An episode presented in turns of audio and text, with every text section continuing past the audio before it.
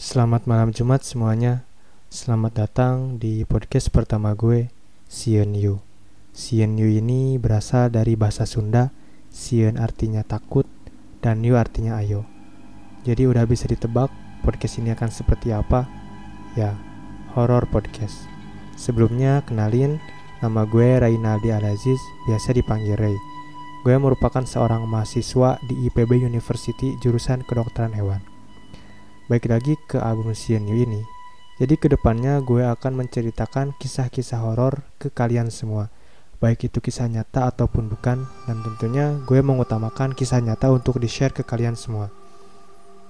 Kisah tersebut bisa datang langsung dari pengalaman gue sendiri atau bisa datang dari pengalaman teman-teman semua.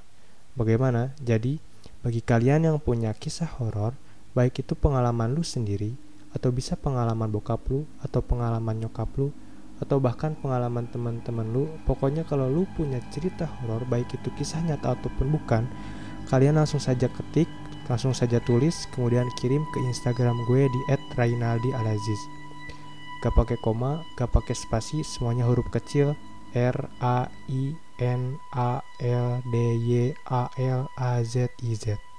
Cerita yang bagus cerita yang menarik dan serem tentunya akan gue rekam dan akan gue publis di album CNU ini dengan mencantumkan menyertakan nama Instagram pengirimnya tentunya. Tapi bagi kalian yang tidak ingin disebutkan nama Instagramnya, kalian bisa tulis di bawah cerita kalian, tidak usah disebutkan nama Instagramnya seperti itu. Oke, sekian perkenalan dari album CNU ini.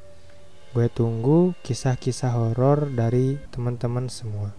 Sekedar himbauan, sebelum kalian mendengarkan podcast ini, alangkah baiknya gunakan headset kalian, lalu cari tempat yang sunyi atau bisa di kasur kalian dan rileks serileks mungkin.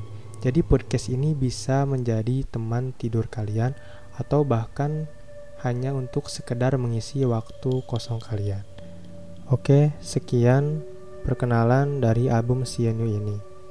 Tunggu terus update dari album CNU ini tiap malam Jumat.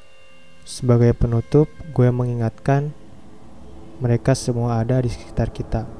Mungkin sekarang mereka sedang tertawa cekikikan di setiap pojok-pojok rumah kalian.